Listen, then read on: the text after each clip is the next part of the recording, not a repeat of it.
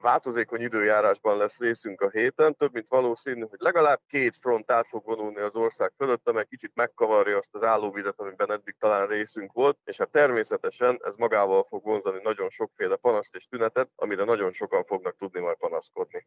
Rengeteg mostanában a felső légúti megbetegedés, melynek szövődményeképp előfordulhat többek közt tüszős mandulagyulladás, amelyről sokáig azt tartották egyébként, hogy az egyik legfertőzőbb betegség. Van-e igazságtartalma ennek?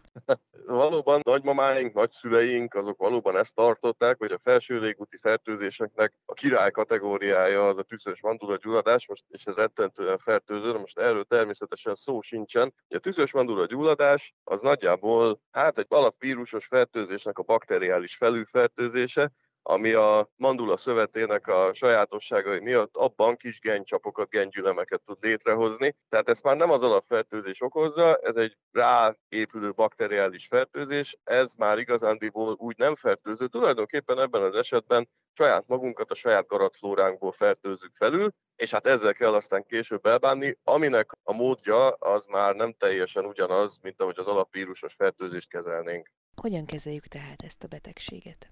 Hát ez az a kategória, aminek nem igazán állnék neki otthon, tekintve, hogy ehhez már vényköteles gyógyszerek, antibiotikumok és egyéb szerek szükségesek. Tehát, hogyha valaki belenéz a torkába, és egy nagyon torokfájós periódus után a mandulákon, a garantmandulákon azt látja, hogy azoknak a felszínén kis fehér pöttyök helyezkednek el, akkor irány a házi orvos vagy a fülorgégész, aki megfelelő gyógyszerekkel, vényköteles gyógyszerekkel fogja ellátni a beteget, és ezek aztán utána meghozzák a gyógyulást. Valószínűleg amúgy egyébként saját magától is meggyógyulna ez az állapot, csak rendkívül hosszasan és rendkívül sok kint okozva annak, aki beteg.